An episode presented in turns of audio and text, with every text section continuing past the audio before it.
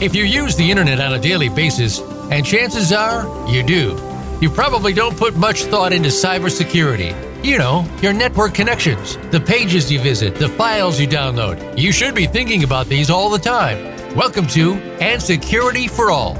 Your host is Kim Hakim. We're here to help you understand, in general terms, how and why your cybersecurity should be kept in check. Now, here is Kim Hakim. Hello, everyone. Happy Friday. Welcome to another episode of And Security for All. I hope everyone's having a great week and ready for the weekend. I am Kim Hakim, your host. If this is the first time tuning in, welcome to our show and welcome back to all of our regular listeners. I'm also, as many of you know, the CEO of FutureCon Events. We produce cybersecurity events all over North America. Normally, I would be traveling at this time of the year and at every time of the year. And hopefully soon we will be getting back on the road, but we uh, host cybersecurity events all over North America. FutureCon, um, we've been bringing great content, especially over the last year during these challenging times. And with this ongoing, evolving cyber threats, we continue to see um, all the late, we bring the latest trends and the latest information to all of our events with our podcast series, this show, and Security for All, and our weekly cybersecurity events. So today I'm very excited to have another great guest with me. I have uh, Corey Munson. He's the vice president of v- PCmatic. Um, and he's a cybersecurity commentator, IT ecosystems navigator, and a marketing trend curator. Today on the show, we're going to discuss how secure is work from home still a year later, and are there security risks of work from home? Are the security holes created by the race to work from home? That was a, a mouthful. So, with that being said, let me welcome Corey. Hi, Kim. Thanks for having me. Yeah, thanks for being here. So, um, you, we were just talking pre-show a little bit about um, you're in Des Moines, Iowa. How's everything going in Des Moines? Things are good here. Um, you know what? It's spring, so that's a positive. We made it through the winter, and uh, everyone seems to be doing all right around here. And so, how's the current state of everything? Is things pretty open in Des Moines, or what? What are things looking like there? It, it definitely feels like it. I think day by day there's uh, a, a, little bit more uh, loosening of, of restrictions. Um, it, it, feels like I think there's there's even a situation where we're turning some vaccine away because I think demand is so low and the numbers of vaccinations are so high. So overall, good. And as I travel the country, I'm I'm encouraged. I've I've kept up my travel schedule uh, in the past few months, and you definitely feel an uptick in in traffic out there. Oh my gosh, I know. It was, well, it's probably been about three or four weeks since I've been on a plane. I can't wait till until I'm back to every week. But it was just crazy that the airports are just like normal. The only thing different is we're wearing masks. No. Who would who would have guessed, Kim? We would have ever said we miss airports and miss. I know, right? I know. The day is coming though, and we were talking about that. But we but we can talk about more about that. I kind of want to let my um, listeners know who Corey is and tell us a little bit about yourself and a little bit about PCmatic. Um, let's just start with you. Um, if you can tell me how long you've been with um, PCmatic and kind of what your day to day challenges are and what's going on with you and PCmatic right now. Well, I've been with the company for 16 years now. The company is going on 20 plus years um, in, in business. Uh, most of us know us uh, as a consumer security product, but the fastest growing segment of our, our company right now is our work on the B2B side. So, doing a lot with our channel partners, uh, working with a, a, lot of MSPs, MSSPs, um, and then the different verticals all the way up to the federal space. So, most of my time is is occupied with uh, figuring out how to best support our partners out there and then our uh, own internal sales team as they as they work with the different verticals, uh, supporting them and, and trying to help us grow as fast as we possibly can. Well, I know you guys are growing like crazy. It seems like you guys have been around. I'm in St. Louis, and I believe is this where your corporate is in St. Louis? I know that's where your CEO is. I think. You know, it's a trick question whenever whenever anyone asks about that. So we are 100% virtual. So all 50 plus employees are scattered throughout the country. We do have a pocket of employees that are down in the Myrtle Beach area, and that's where wow. our CEO Rob Cheng uh, is based out of. We've got some that are up here in the Upper Midwest. Uh, you know, the company has connections back to the old Gateway days. So if you remember getting your first PC in a Holstein cow spotted box Many of us, myself included, worked for Gateway. Our CEO was a, a senior vice president there. Um, so we've we've got pockets of people all over the country, but the Midwest and down in the uh, the Carolina areas are kind of our stronghold. Well, that is really impressive, actually, your marketing, because you definitely, your commercials, and I know on your website you talk about your commercials, your commercials do make it seem like you are in that local market. All this time, I always thought you guys were here. So that's crazy. So yeah, it's something we take a lot of pride in. Some people like them, some people don't like it, but um, it's it's really helped us grow into who we are and we're doing some unique things with looking at ways to involve some of our, our partners in, in the future in, in these advertisements, just like we've done with some of our consumer customers too. So, um, so virtual is something that's not new to you guys and like everyone that's the hot thing you know is virtual virtual virtual you guys are used to virtual you've been doing virtual you, you, know, we had so many people turn to us a year plus ago, knowing that we have been virtual for more than 20 years, asking about how we've made it work, um, asking what was practical, what was not practical. So we were we were kind of the go-to there for a while, as everybody was in the mad scramble to figure it out. And we're we've been big advocates for it all all along. There, there are definitely some challenges that you have to address, but if you can do that, you know, it's made us incredibly nimble and really very productive too. So you said that you've been traveling, and so you haven't slowed down since COVID. Have you been on the road this whole time?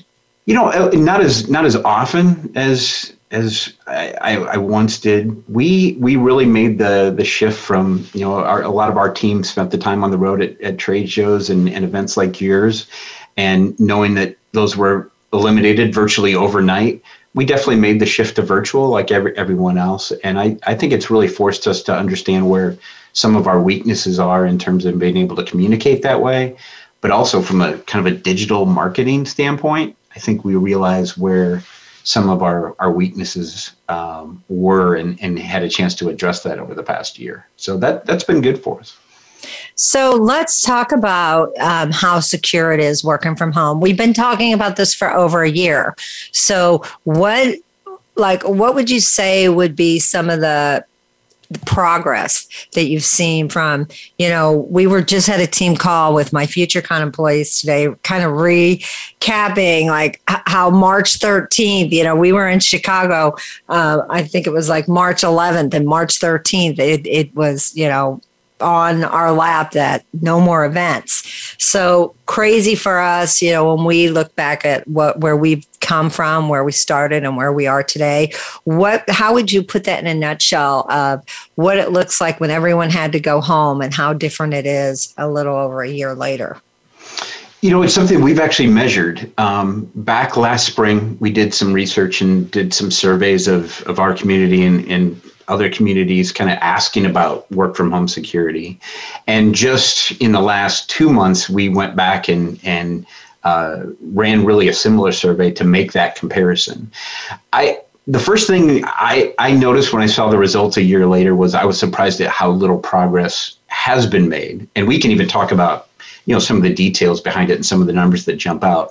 But I, I was shocked that there wasn't more progress made towards filling some of these security related holes. Now, that being said, and I have these conversations all the time, I, am glad people are now talking about it. They realize that if work from home is truly, if we're shifting to that, and this is going to be more of a long term solution for a lot of organizations, then they do have to come to terms with what that means from a security standpoint. And I think those conversations are, are happening. Uh, whether they're acting on them or putting policy into place that's going to support that, I think that's that remains to be seen. But um, I, I, was kind of shocked at how little progress we've seen in terms of concrete action to address some of these things. Well, let's break some of those down. Let's talk about what you would have expected and what you found out.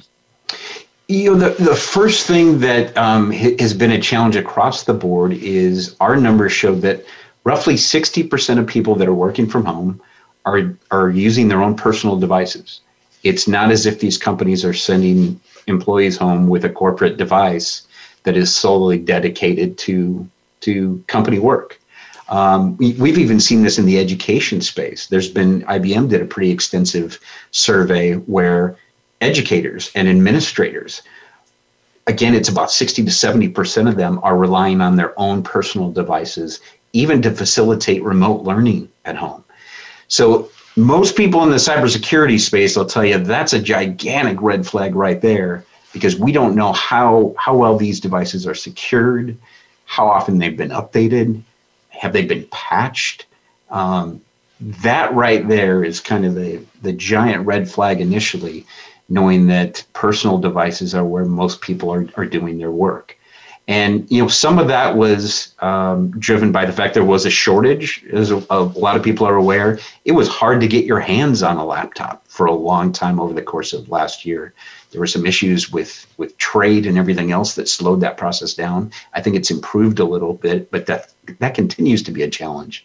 Even if you're a company that wanted to outfit all of your employees with hardware, you couldn't necessarily do do that. So I'd I'd say that's that's number one.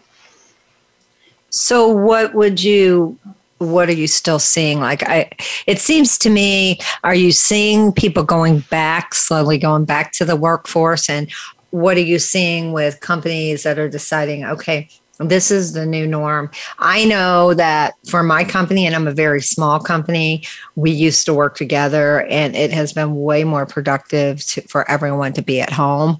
So what where do you think that lies from the bigger enterprise companies to the smaller companies? Where do you think see things going? I, you know, the big, the medium the enterprise uh, level companies we talk to, my gut says we're, we're in for some sort of hybrid model there, where maybe it'll uh, be five days, or I'm sorry, less some, something less than five days a, a week in the office. You know, I think the smaller companies are, are probably more likely to, to, to resume uh, you know, going back to the office. That's just kind of anecdotal evidence in in my conversations out there. But um, I've definitely talked to some IT leaders with some larger corporations that that have no intention of going back to anything like five days a week in the office. And this this happened to even be a company that had just spent tens of million dollars on a on a brand new headquarters. So there's a real sense that productivity was much greater than anybody possibly expected. And I think it's going to make people um, kind of recalibrate where they think they, they need their employees to be and how often they need to be there. Well, and then, you know, we go back to, I had a, I don't know if you know Deidre Di- Diamond from Cyber SN. She was on my show last week, and we were talking about, and she's one of the largest, you know, uh, recruiting firms for cybersecurity professionals. And we were talking a lot about we all hear about culture and you know she was talking about these social etiquette and eqs and you know what culture should look like today and how lack of culture can definitely spill over to you know problems with cybersecurity so how do you think that's going to look when we when we still have people remote and i mean how do you build people together so you have this trust so we're not watching this human element of mistakes being made if that makes sense? It definitely does. I i think companies big and small are going to have to really put some thought into establish number one establishing some sort of policy um, whether it's directly related to bring your own device and what what the if you are relying on personal devices what the expectation is of that device you know how secure it's going to be. But i think it realistically is going to have to extend be extend beyond that. I think if employees are going to be working from home there's now going to be a shift of kind of responsibility that those employees will now be responsible for making sure that they're logging in from a remote, uh, secure remote environment.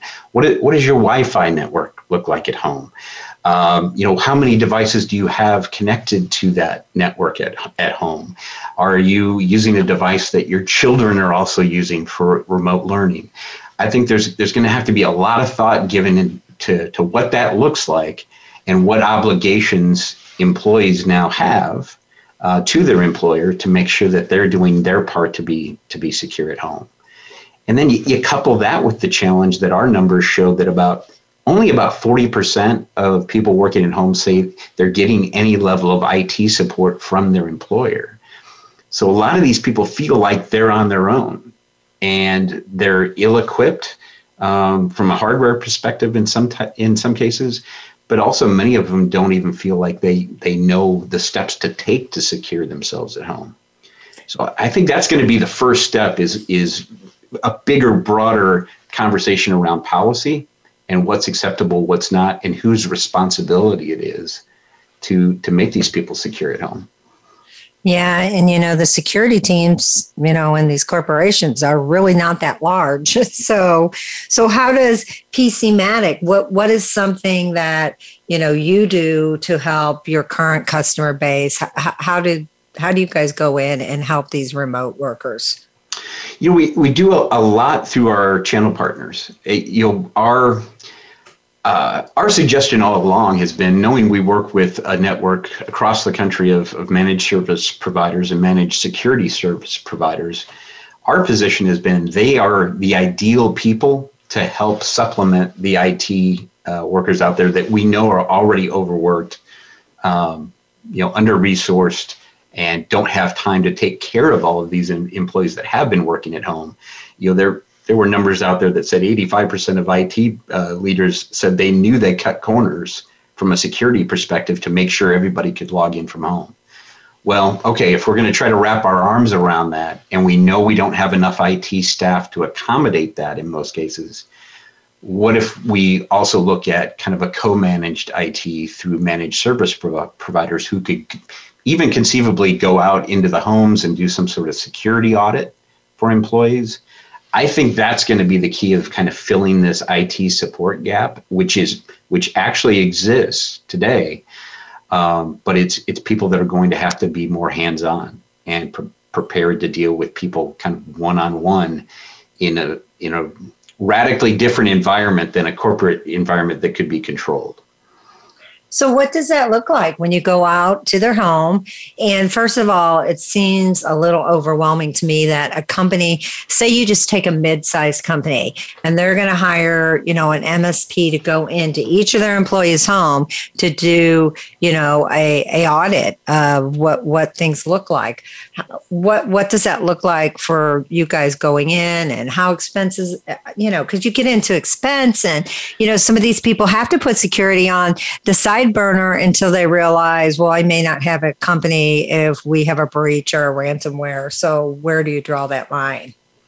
I, th- I think you're exactly right. The pushback you're going to feel is it's not practical to, to roll a truck out to each and every employee and do some sort of individualized audit, and it's just not cost effective. I, I think what we're going to see is as you know breaches are, are potentially traced back to unsecure home environments that it's not going to be a choice anymore. It's it's going to be just part of doing business. Part of of onboarding a new hire is all right. If you know they're going to be working from home half the time, they are required to to uh, undertake some sort of audit at home to see how secure the network is. Take a look at the device they're logging in from. You know, uh, uh any number of items on the checklist that I think will will be required. I, I've heard stories again, kind of anecdotally, of some MSPs who have offered this type of service when there was the crazy mass migration last spring, and they were walking into homes where the, the router, as an example, still had the uh, default password in about 90% of the cases, or the Wi Fi password for the home you know was either written on a chalkboard so that every everybody in the neighborhood that came into the house knew the Wi-Fi password, or the Wi-Fi password had never been updated since since uh, the internet had been installed at the house. There's some just simple things there that aren't being done, and, again could cause some tr- trouble down the road. And I think employers have to understand this may be the price of doing business now if you're going to allow employees to be home. Well, and I know like from past experience when I've had issues with my Wi-Fi and the the cable people come, they just they just set your password to sometimes just your home address, you know. Exactly. So you know it's pretty. It's not that hard to figure out. You know, I haven't tested it out on my neighbors, but I know most of my neighbors. They're attorneys. They're they're not IT people. So I bet you, me, who is an event planner for cybersecurity events, I bet I could probably figure out their password. So how, you know, so so I think just doing basic things like that, it's so easy to just download your provider, whatever you might have, you can just download the app and change those passwords. It's it's very simple. I think people just don't know how simple it is. So what what kind of vulnerabilities well, let, let me back up a minute. Let's talk about so can you do these audits remotely or are you do you have to go into their homes to see what's going on, especially with IoT devices? Mm-hmm. When so many homes are full of tons of IoT devices. Um, when I just did a computer scan just the other day, I think I have like 28 connected devices in my home. You know, so it, it it's crazy. I you know some people probably have 50 to 70 because everything is IoT. So how do you manage that? Oh, you're right. People are shocked when when you you know help them understand how many devices are actually connected. Um, I think there there are some opportunities to do it remotely, and and and I'm guessing that's where it will start before uh, anyone would decide that it's uh, they need to roll a truck directly to the employee's house. But uh, there are definitely some tools ours happens to be one of them that would allow you to even for the smallest of employer employer to have this installed on a device that allows you to monitor that device from a performance and a, and a security standpoint um, so most of it i think could be done remotely. It it's going to be a work in progress. It's kind of one of these you know building the plane as we fly it situations. I think we're going to have to uh, you know figure out the most efficient way to do these things.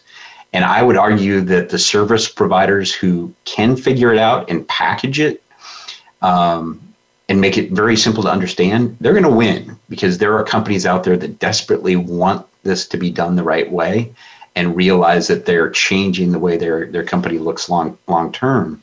So they know they have to address these things. They just need the help with it. Yeah, that's that's the tough part because business owners and organizations, I mean, just staying one ha- one step above in front of a bad actor is already hard enough.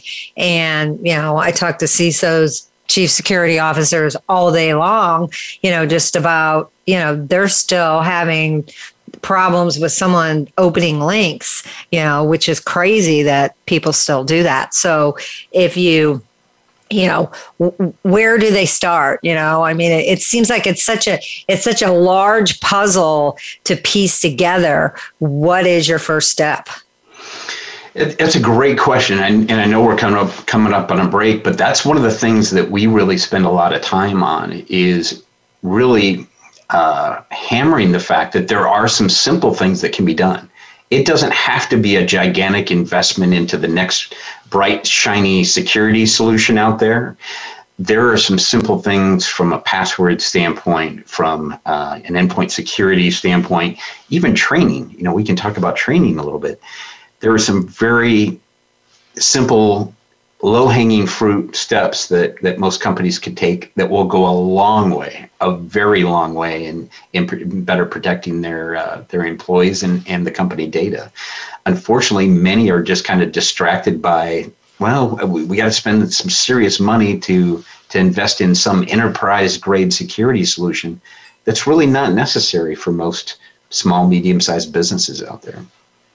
Well, and that's interesting. And, you know, when we come back, you know, that that's a good topic to go into is some of the low hanging fruit, you know, sure. and if you had to, if you had to throw out a couple of them before we go on break, what would you identify as one or two of the easiest things to simplify helping your employees at home? I would say number one are, are passwords. The reuse of pass, passwords across business accounts and and uh, consumer accounts is is alarming. and the idea that a lot of that data is already available out there on the dark web and can be easily used against you if it's if it's already accessible passwords is is a number one the other thing is multi-factor authentication determine you know based on whatever platforms you might be using or software or whatever it may be multi-factor authentication is one of those things that is not used as often as it should be and if it was enabled as often as it should be, it would it would make a, a, a big big dent into the attack surface of a lot of these devices.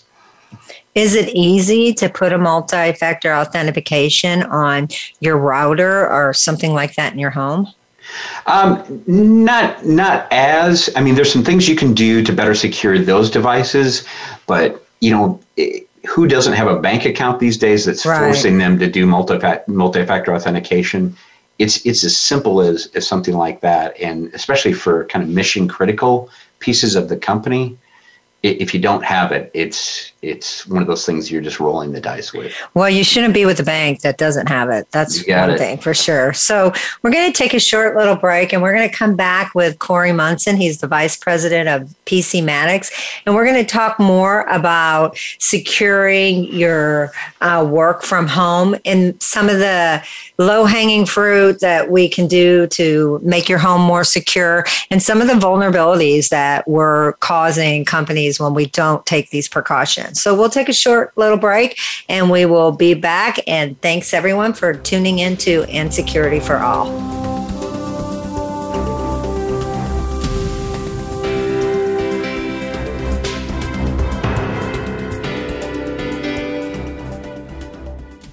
Don't miss the weekly FutureCon Seamless podcast series focusing on the insights and thoughts of chief security officers and industry pioneers making a difference throughout the world. Kim Hakim, CEO of FutureCon Events, and Darren Anderson, CEO and co-founder Next Robotics, host Seamless Podcast, started by a team of entrepreneurs with experience in fields like smart cities, technology, cybersecurity. The result is a series of podcasts unlike anything you've ever heard anywhere. Listen where you get your podcasts, including Apple, Spotify, and Stitcher. Are you a cybersecurity professional that needs to earn continuing educational hours? FutureCon Events brings high level cybersecurity training discovering cutting edge security approaches, managing risk in the ever changing threat of the cybersecurity workforce. Cybersecurity is no longer just an IT problem. To learn more about attending a virtual event, go to futureconevents.com or email info at futureconevents.com or follow us on LinkedIn or Twitter at FutureConHQ.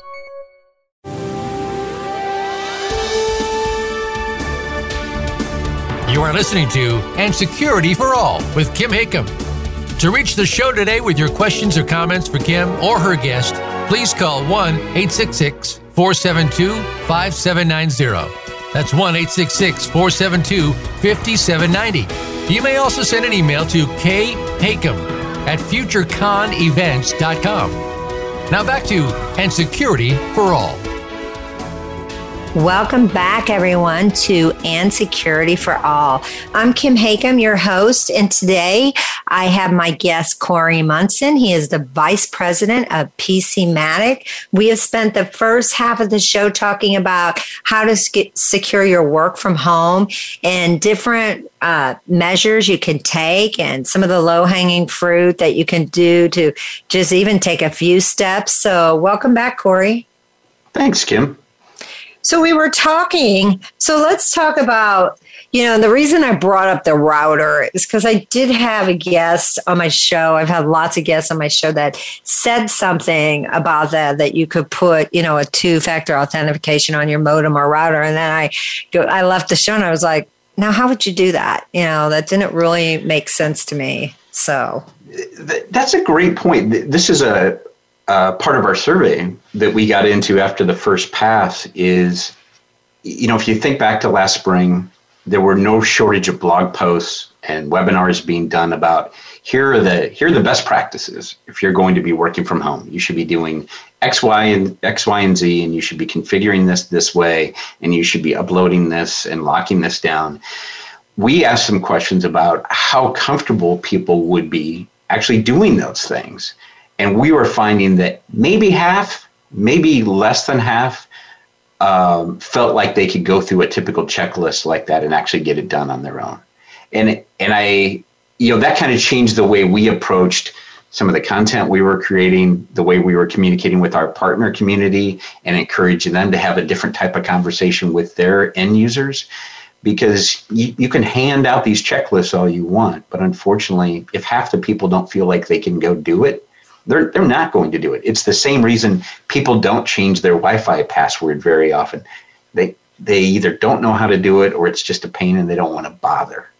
So I, I think that's, that's a big consideration is a lot of these people um, may realize they need to do something to, to better secure themselves at home. They're just not doing it. Well, I have to say, I have a young teenager at home who is very addicted to the internet. And because mm. of that, I have learned how to be able to have everything on my phone and watch what devices are connected and change the password. Now, it's caused me a lot of undue stress because I might be watching something at midnight and all of a sudden my internet goes out. I'm so annoyed because I set those parameters on there. But it's so easy. It's like if I can do it, anybody can do it. You know, I live in a older home that's it's about 100 years old so i have to have a wi-fi extenders all over and it's just so easy and i don't know why you know everybody is not doing that because you can see everything that's going on. So would that be something you know i mean you could you could probably even have a business owner watching what's happening in someone's home but then you're kind of crossing the lines when we were talking about culture and you know not feeling like you're in a you, you know like you're you're being mandated to do something. So so where do you oh. where do you where do you draw the line on that of what the business owner remember it's the business owner's company and this person could potentially you know cause a vulnerability to put this business owner out of business. So so what does he do? Or oh, it, it's a it's a great point and i think that is part of what is still up for debate and this is what's going to really necessitate policy be put into place. This is, um, you know, some of the conversation early on was, all right, I've moved my employees to work from home. The expectation is they're going to be working from home. Um, and maybe I'm lucky enough to have some sort of IT support staff to help them. But if they're at home using their own personal devices, connecting on their own home network, is there a line that has to be drawn of what how far can that IT support person go to help that employee? What if they happen to stumble into their browsing history? Is that then fair game? I mean, there's there any number of, of twists and turns to that uh, scenario, but I think that's part of what, what will have to be worked out is probably part of an acceptable use policy or even some sort of employee handbook that says you know, if you're working from home and you're plugged in and you're expecting IT support, they will be allowed to do X, Y, Z.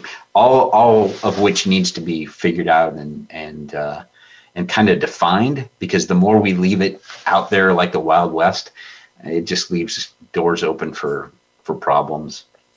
Well, that's that's a really good point. I mean, employee handbooks, I'm sure, are being, you mm-hmm. know, revised with that technology section in the employee handbook because now one story i heard i was doing some research for one of the shows and i saw a company out of indiana and they the ceo was putting keystrokes you know on their computer. I think that's a mm. little too much. That's a little too far. But there just has to be some respect but there also has to be a way that you have to you can cover you know cover yourself as a business owner if an employee is doing something that's unethical I, I think it's exactly right. Probably half an hour before we, we started talking today, I saw there was another uh, post out there about remote monitoring tools and you know where where is that line and what what rights do an employer have uh, do employers have to, to monitor employees at home so again i I don't think you can overstate the importance of policy in all of this. There are a lot of other technical things that'll have to be figured out and addressed from a security standpoint. But I think uh, policy is going to be the a number one step. Um, and without that, there's no guidance or parameters.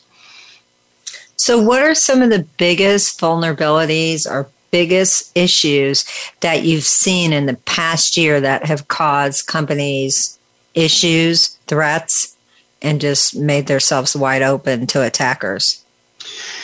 Um, we can go a couple different directions on this. I mean, if you if you think about it, the way it was best explained to me was, you know, for years, cybersecurity for companies was built on what they have always called castle doctrine. Right? You take the the company uh, uh, crown jewels, the the data, you build up uh, walls around that. You put soldiers up on the walls and all your weaponry to to guard against that those crown jewels in in the middle well, what happened last March was everyone realized they were going to have to work from home, so they brought their kids' laptop in, loaded those crown jewels onto their laptop, and went home to work for the, the next year and a half. So it's it's so dramatically changed the way we're thinking about cybersecurity from a from a company or organization or corporate perspective. Um, it's opened up a lot of vulnerabilities. The the thing I think there's not a lot of hard evidence to point to this particular breach or this particular uh, hack over the last year was a direct result of somebody plugging in at home. But I don't think it's going to take much imagination to understand that, that phishing continues to be the driving force behind a lot of these attacks. And, and much of that are just kind of broad, uh, you know, they call spray and pray attacks, where they're just sending out mass emails hoping somebody's going to click. And unfortunately, one of the things we found in, in our survey work was very few people that were working from home now are getting any type of additional training from their employer about cybersecurity awareness. So hopefully they were getting it before when they were in the office, how to spot phishing attacks, how to be on the lookout for, for red flags inside those emails. But it looks like since the shift to work from home, they're getting even less of that. And in reality, they need more of it now, more than ever so that's that's a number one is is a lot of this is driven you know 90 plus percent of, of these things are driven by people clicking on something they shouldn't be clicking on. You know that is a really good point because when you first said people are not getting trained because they're at home. Mm-hmm. My first thought was because I'm just thinking of the IT people. I'm like, oh no, you know, we, as a company, we're doing training every week, but that is for the IT teams. So I'll be really, I, I do these uh, at the end of our events. We just started, we, we meet with about 13 to 15 CISOs talking. We have over bourbon. We have this bourbon happy hour and they open up and that's to, we have a show tomorrow with them. And I'd like to ask them, you know, what are they doing? Because what are they doing now for these people that aren't always hearing about it, you know, at work. You know, now they are home and, you know, the human resource, maybe that's not even a good person to, because they would know a lot of what's going on, but somebody that's just an admin person working as an attorney's secretary, you know, that security's not even on their mind. You know, where are they getting the training? You know, what are they doing? That's exactly it. And and you couple that with it felt like the perfect storm last last spring is you couple the lack of training, people are now at home, maybe they don't have filters or whatever it is that, that's helping guard against some of this. And you couple that with the the phishing attacks that were built on COVID related topics. That every you know, if you got a COVID related email, chances are, unless you were really mindful and, and careful, you might click on it because you were hungry for that information so there, there was this really bad ball of energy, I guess you could call it, if you combine the COVID related attacks with people moving to work from home and they happen to be plugging in from their own devices, which probably didn't have any safeguards against that type of thing. So inevitably, we'll see somebody do some kind of historical look back on this time period and realize that many of the the attacks and breaches were probably traced back to somebody plugging in at home. So, do you have um, like any kind? I, I don't recall who your partners are, but are there some hot? I assume you're going to pick your one of your partners, but what are some of the best like? Um, security tools that you can put on your you know home device that all that that phishing attacks and all that spam, you know, is is it's not even going to be in front of the employee unless they go into that know, I happen to have Proofpoint. So sometimes, you know, I, mm-hmm. I, I look at them maybe a couple times a week. Do I go in my Proofpoint folder and it's all generally 99.9% of spam. So are there tools, you know, can you, can you tell me about that and how, yeah. how, how, how do you rate those tools and what are some of the better tools? And should everybody have something like that on their computer? Our recommendation is usually twofold. Is is one the training's necessary. There's a lot of really good training out there that won't cost a company a dime. You know there there's great resources out there through any number of of nonprofits that are making that available. You've got good companies like KnowBe4 is out there with a lot of great free resources about how to better edu- educate your employees about what to what to look for. So I, I think it's a multi-pronged approach. One, you try to train them as much as you possibly can and make make them your front line of defense. Now, you've got other tools. You mentioned Proofpoint. Yeah, PCmatic, you know, is the, the way it's positioned in many cases is it's installed and it's monitoring for any type of executable. And if something t- attempts to execute that's not recognized as a known good, it'll block it. Well, a lot of those executables come from somebody clicking on an email. So if you happen to have a security component installed on that, that device, even if you do click on something, it's going to stop it from executing and potentially infecting your your devices. So I'm always going to suggest it's it's you need both.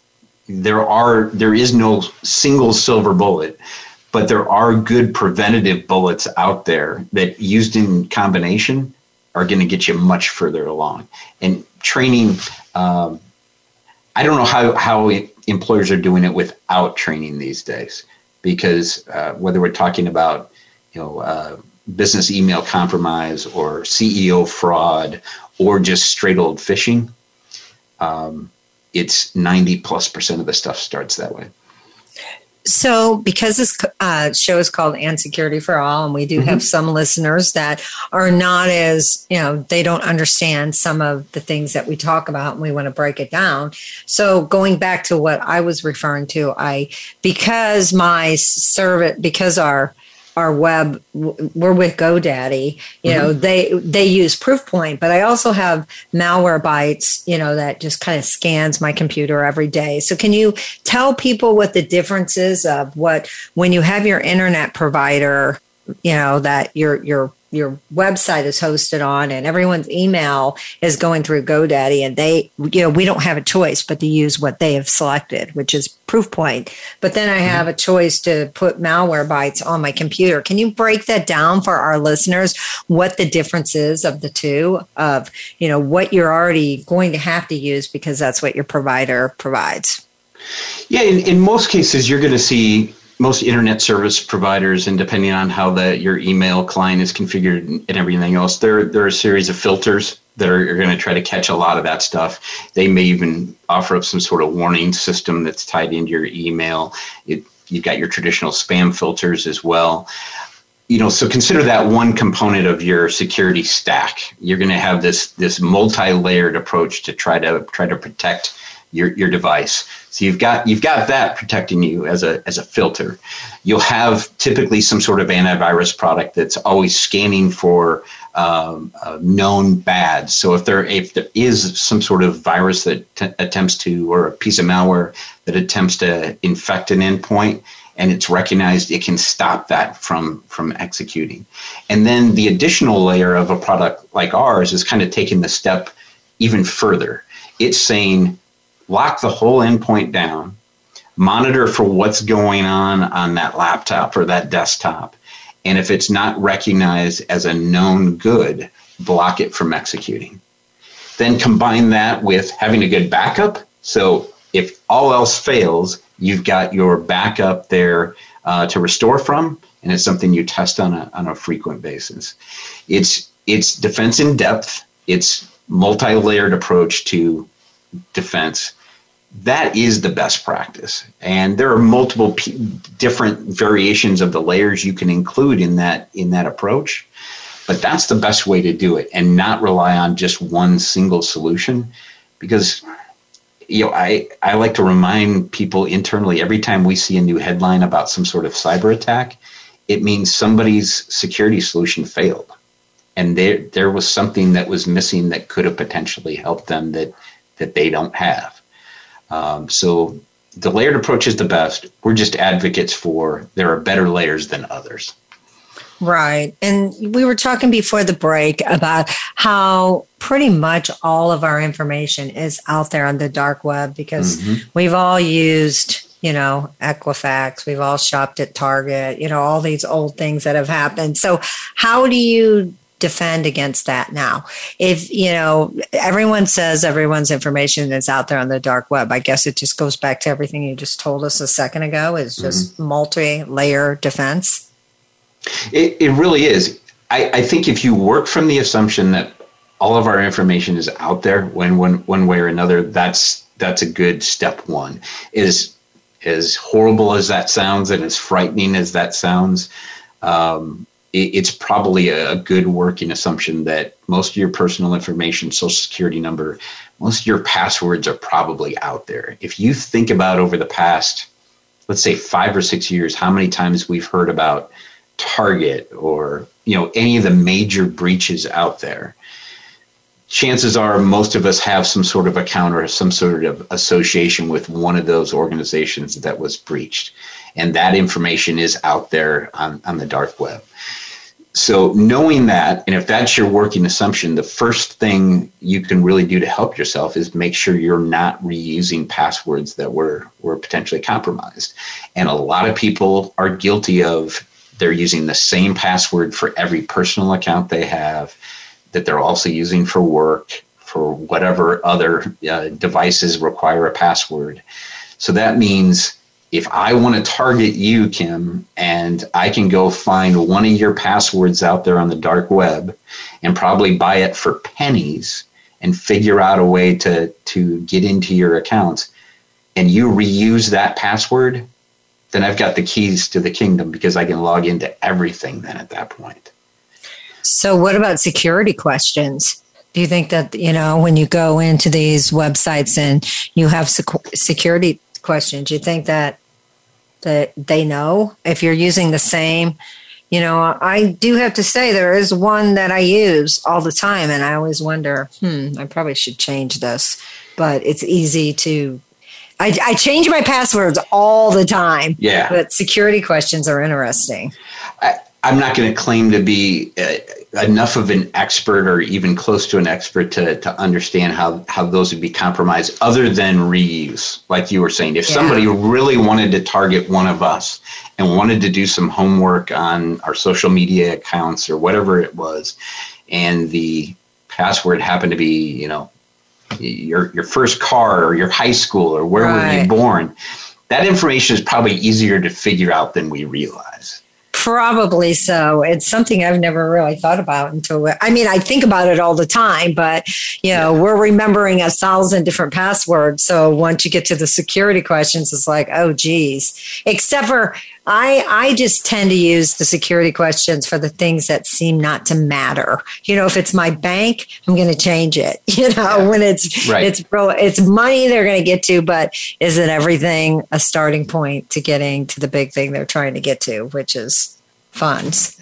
Yeah, so. it's another good reminder to to keep your social media accounts really well locked down. You know, don't make them public. Make them private. Make sure you're only sharing that information with with friends uh, people that you know and trust. It, it's a good reminder for that. And it's a good reminder that if multi factor authentication is an option with whatever account, if it's your bank account, your mortgage, whatever it is, is take, it adva- take advantage of it. It's going to be forced on you sooner or later because most of these companies know it is best practice. Um, but if it's optional now, take advantage of it. It's just another good way of, of protecting yourself. So, what's your thoughts on going passwordless? I had a guest on my show early on. Um, he's Ori Eisen. He's the founder of Trusona. Not sure if you know who he is, but he partners with Frank Abagnale from Catch Me. He was, you know, portrayed in Catch yeah. Me If You Can. And he is called the king of, you know, going password, the king of passwords, and he he feels that in five work five years, passwords are going to be like fax machines, so no longer existent. So, what do you think about that? I've heard both sides of it. Um, again, it's one of those subjects that I, I, I don't claim to be technical enough to, to know where it's headed. Mm-hmm. I've definitely heard the, the theories that passwords will be gone and it will be facial recognition or fingerprint or palm or whatever it possibly will be. And I've also heard the other side of it that says, no, there will always be a place for passwords. I, I just don't know where exactly it's it's headed right now. I know what what's in place now doesn't seem to be working really well because you can talk to any number of experts out there and we've had some people internally that are extremely qualified to speak to this stuff who always remind me it's almost always the password. It's almost always somebody's credentials were stolen or were easy to guess more than it was some sort of sophisticated hack or sophisticated piece of malware or something like that. It was usually somebody just had a password of one, two, three, four or something like that is usually how, how these people are getting in. So uh, whatever it is, it has to has to improve and it has to be better than it is. So, if you had any predictions for what we're going to see, because we're getting close to wrapping up in the rest of 2021, 2022, for the work from home and what we can expect and how we can move forward, what would you what would your advice be? My hope would be companies will uh, really spend a lot more time on this, like we talked about, establishing policies and putting some some procedures in place to to to guard against what we've talked about here. If work from home is going to be an option for their employees going forward, so I think that's a number one. That's my hope. My prediction is we're going to continue to see people that are working from home be preyed upon and be be targets in some cases uh, because they are working from home and because the devices they're logging in from and the networks they're connecting through are not well secured. And unfortunately, that's going to mean you know ransomware uh, continues to be an issue. I think will will even grow. Ransom demands are going to continue to grow. We're seeing data exfiltration. It's not just about the data being encrypted. They're now stealing the data and public publicly releasing the data unfortunately, people working from home being the target, it's going to facilitate that more and more until we can really figure out a way to secure that going forward, and uh, and make something like ransomware uh, not profitable. Because right now it's a viable business model, and they're always looking at ways to infect more people with it.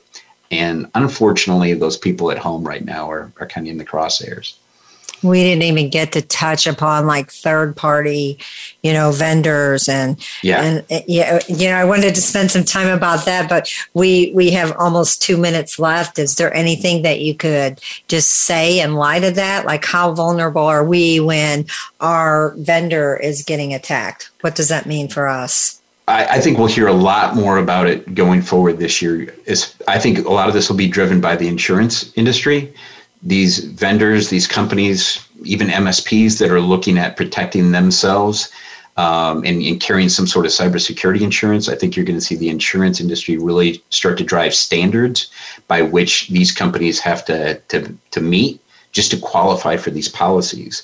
So the vendors you're working with and the third parties that are have access to your data, it's something that if you're not already thinking about and understanding how they access that data and how to, how to how to uh, vet that, you definitely will need to be because it's it's uh, a growing issue. That is so interesting because I have I know somebody that owns a you know big construction company and there you know was a huge accident on it and insurance covers it. So i guess we're going to start seeing more insurance that is going to cover these type of things. We we heard a lot about cyber security insurance before covid and i imagine it's probably going to launch pretty big. So if you have any last messages you want to leave with our listeners yeah great Sure. I encourage everyone to, to drop by pcmatic.com. We'll tell you more about what we're doing with our products for both the consumers and our professional products. And I'm also on LinkedIn. I spend a lot of time there. I would love to engage with any of your listeners. You've got a great community. We've been a part of your events in the past, and we look forward to being a part of them in the future. Great. That is Corey Munson, Vice President of PCmatic. and he's out of Des Moines. You can find him on LinkedIn under Corey Munson. Thank you, everyone, for joining another episode of And Security for All. We hope that you all have a great weekend, and I hope all the mothers out there have a great, happy Mother's Day. And we will see you guys next week. Remember, you can listen to us on any of your favorite podcasts, playstations, and we look forward to seeing you guys next week. Stay safe, stay well, and stay secure. Thanks, everyone.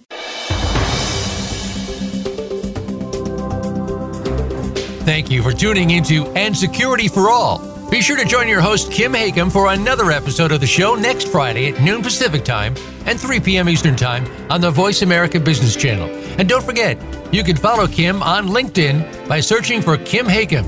That's Kim, H A K I M, to keep yourself posted on all of her upcoming cybersecurity events.